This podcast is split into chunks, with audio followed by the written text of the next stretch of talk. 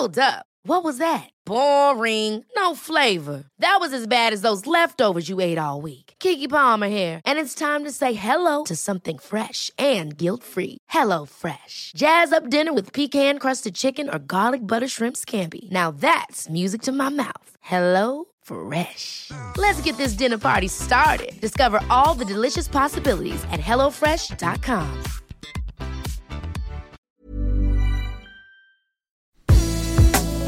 Storybakers, hoy les quiero hablar de uno de los temas que más importancia tienen para nuestro posicionamiento como storytellers, creadores de contenido o periodistas, como sea que ustedes se quieran llamar.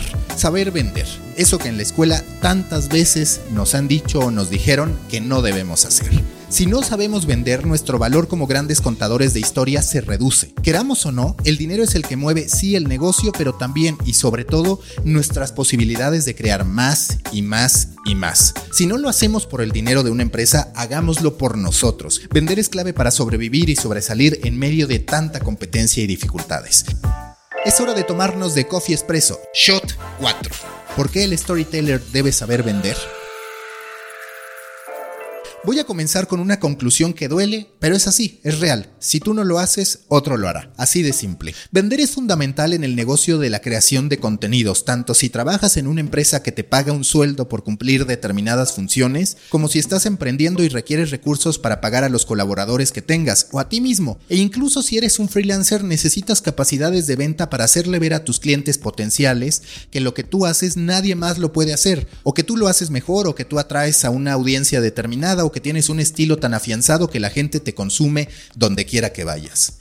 El primer caso, el del periodista que trabaja en una empresa, es el más desesperante. Lo he vivido siempre, y sí, entiendo que quienes decidimos crear contenidos y contar historias, por lo general, no tomamos esa elección profesional a partir de nuestro interés por el dinero, porque para eso hay muchas otras profesiones, lo sabemos, lo hemos vivido en carne propia, que son mucho más efectivas. Pero todavía recuerdo esos años por ahí del 2011 en que yo era director editorial y cuando llegaba al estacionamiento me encontraba con que hasta el vendedor más junior traía un mejor coche que yo, se iba más temprano y no trabajaba los fines de semana, que es una de las grandísimas desventajas de estar en el periodismo deportivo y también debo reconocerlo, una de las razones por las que decidí dejarlo al menos en el día a día. Queramos o no, aunque yo amaba lo que hacía, me dolía ver esa discrepancia en la que alguien que comercializaba lo que mi equipo y yo hacíamos tenía una vida mucho más tranquila. Ahora piensa en el sentimiento de los redactores, que para mí es una figura en desuso, pero ya después dedicaré un episodio a ello. Piensen en ellos, que además de recibir una paga mucho menor, salían de la oficina a medianoche y tenían que estar viendo de buena gana a los vendedores que a las 5 de la tarde se iban a su casa sin ninguna preocupación de por medio. En ese momento la verdad me parecía una injusticia y en el fondo me sigue pareciendo que ese esquema está torcido a partir del reconocimiento excesivo al que logra que una propuesta se firme y no a los que la hacen posible tanto en la concepción del producto como en la ejecución de la propuesta. Pero el punto de todo, más allá de los juicios que podamos hacer, es que, sobre todo en esos tiempos, el periodista se negaba a vender.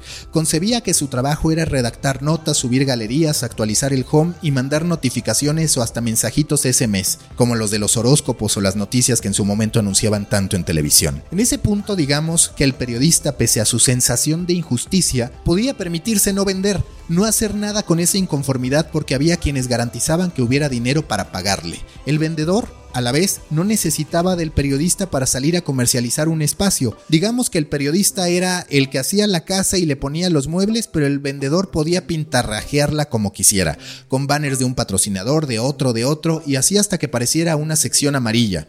Y no, él no estaba haciendo nada mal, era su trabajo, y si lograba que el sitio se viera como una sección amarilla, estaba mucho más cerca del ascenso que de perder su trabajo por ir hipotéticamente contra los intereses del periodista y de los propios usuarios. La parte positiva es que con el dinero que el vendedor conseguía por la venta de banners, que siempre me ha parecido algo tan simple como los anuncios de 1 o 2 páginas en una revista o como la presencia de un espectacular en la calle, alcanzaba para pagarle a todos, al redactor que no se preguntaba en realidad de dónde llegaba el dinero, al vendedor que disfrutaba bonos que ni siquiera le eran ofrecidos al periodista y al director que con números en mano hablaba de su gran éxito comercial. Lo bueno en lo malo, vender no era tan difícil, no se necesitaba más que un buen alcance, capacidades de relaciones públicas, que no es algo menor para antisociales como yo, y la consistencia de estar buscando a clientes que te prometen una respuesta mañana y no te la dan nunca si no insistes una y otra vez y por todas las plataformas posibles.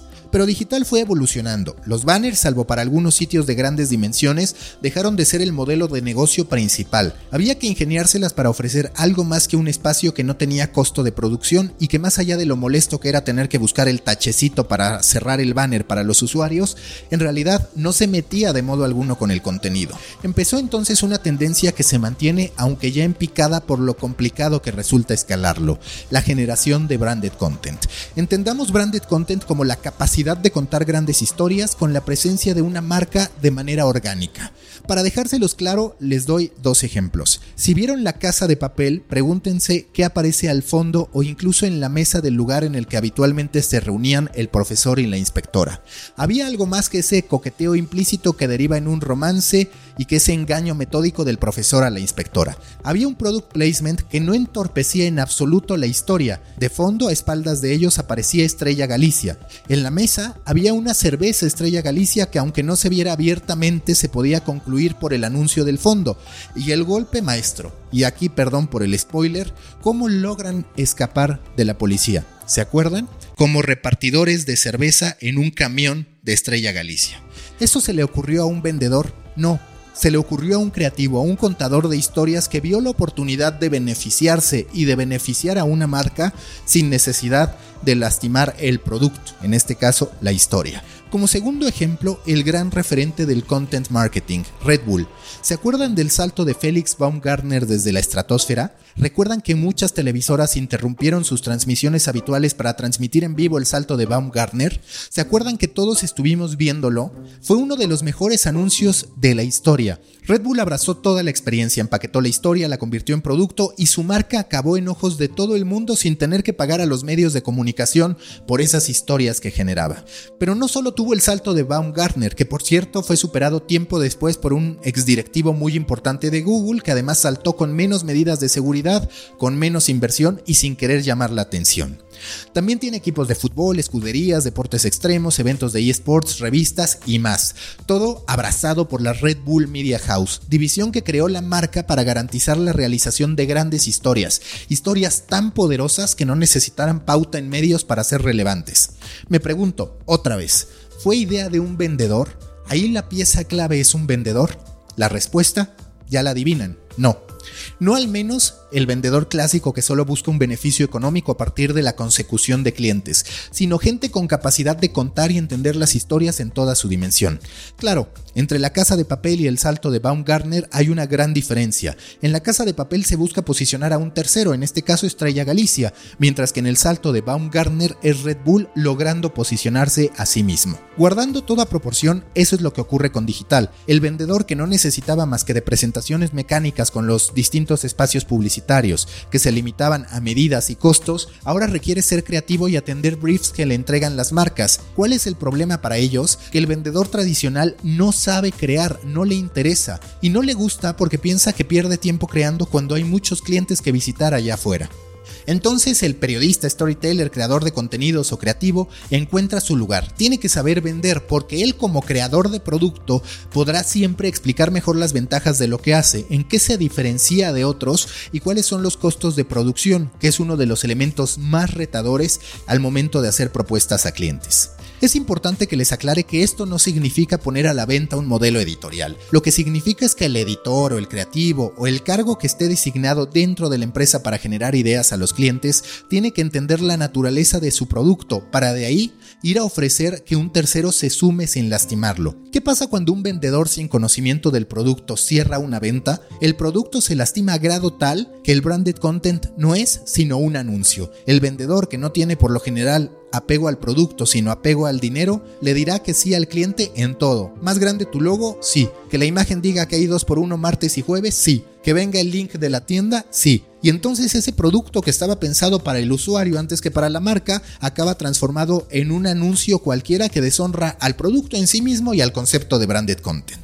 Pasa todos los días en casi todos los medios de comunicación, y los que en esencia somos periodistas tenemos algo o mucho de culpa. Permitimos por muchos años que otros representaran nuestro trabajo, y lo hicimos muy mal, porque entonces permitimos que otros decidieran lo que se podía y lo que no, y por lo general esas ideas que ocurren desde extractos no creativos es que los productos se van lastimando hasta que pierden su ADN. El cliente no siempre tiene la razón, estoy convencidísimo de ello, tanto que prometo que habrá un expreso específico sobre el tema. Ya les di entonces una razón para aprender a vender. Si ustedes tienen en la cabeza un concepto, busquen ser ustedes mismos los voceros y promotores de ese contenido y exijan ser el conducto principal con el cliente para poder defender el producto lo más que se pueda. A veces habrá que ceder, pero me consta que hay veces que logra imperar el respeto al producto.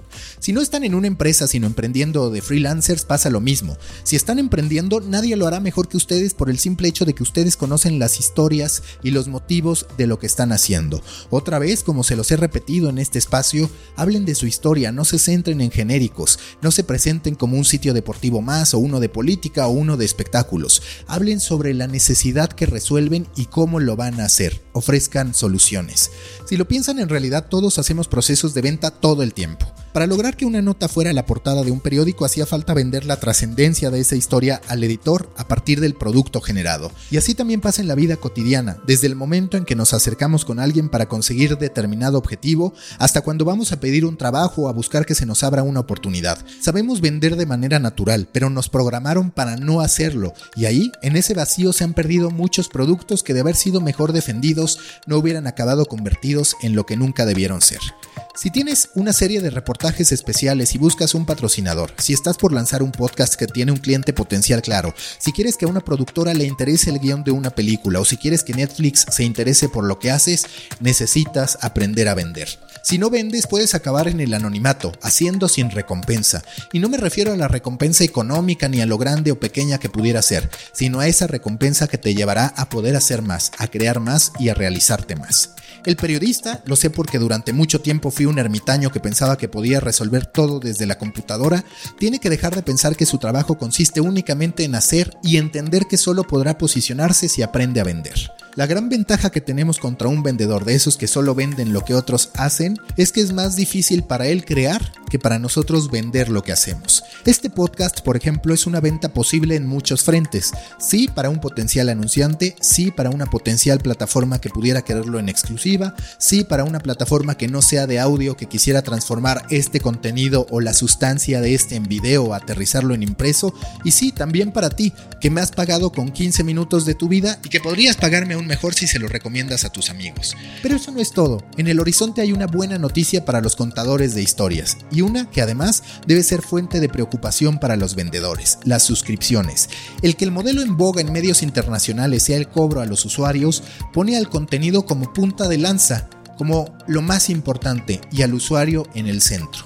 ¿De qué modo aportará un vendedor acostumbrado a ir en contra del usuario en esta nueva era? Tendrán que encontrar su lugar, pero algo es claro: no podrán seguir vendiendo como siempre, no podrán pensar en tapizar un buen contenido con anuncios. En primera, porque en muchos de los casos ya no será el negocio principal, y en segunda, porque si lo hace, un usuario nunca estará dispuesto a pagar por ese contenido. Para el periodista, en cambio, es la mejor oportunidad de hacer un pitch con lo que en teoría mejor sabe hacer: generar contenido que las audiencias amen. Storybakers, hasta aquí la cuarta edición de The Coffee Espresso. Los invito a sugerirme temas para The Coffee Espresso a través de maca.storybaker.co. También los invito a suscribirse a The Muffin, mi newsletter semanal sobre la industria digital, y obviamente escuchar The Coffee, donde cada lunes platico con los líderes que configuran la industria digital y del storytelling en México, Latinoamérica y el mundo. Nos escuchamos en la próxima gran historia que tengamos por contar.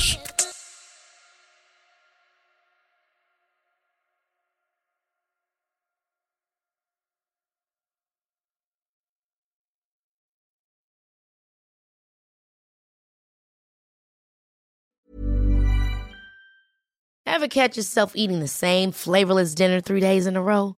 Dreaming of something better? Well, HelloFresh is your guilt-free dream come true, baby. It's me, Keke Palmer. Let's wake up those taste buds with hot, juicy pecan-crusted chicken or garlic butter shrimp scampi. Hello Fresh. Stop dreaming of all the delicious possibilities and dig in at HelloFresh.com. Let's get this dinner party started.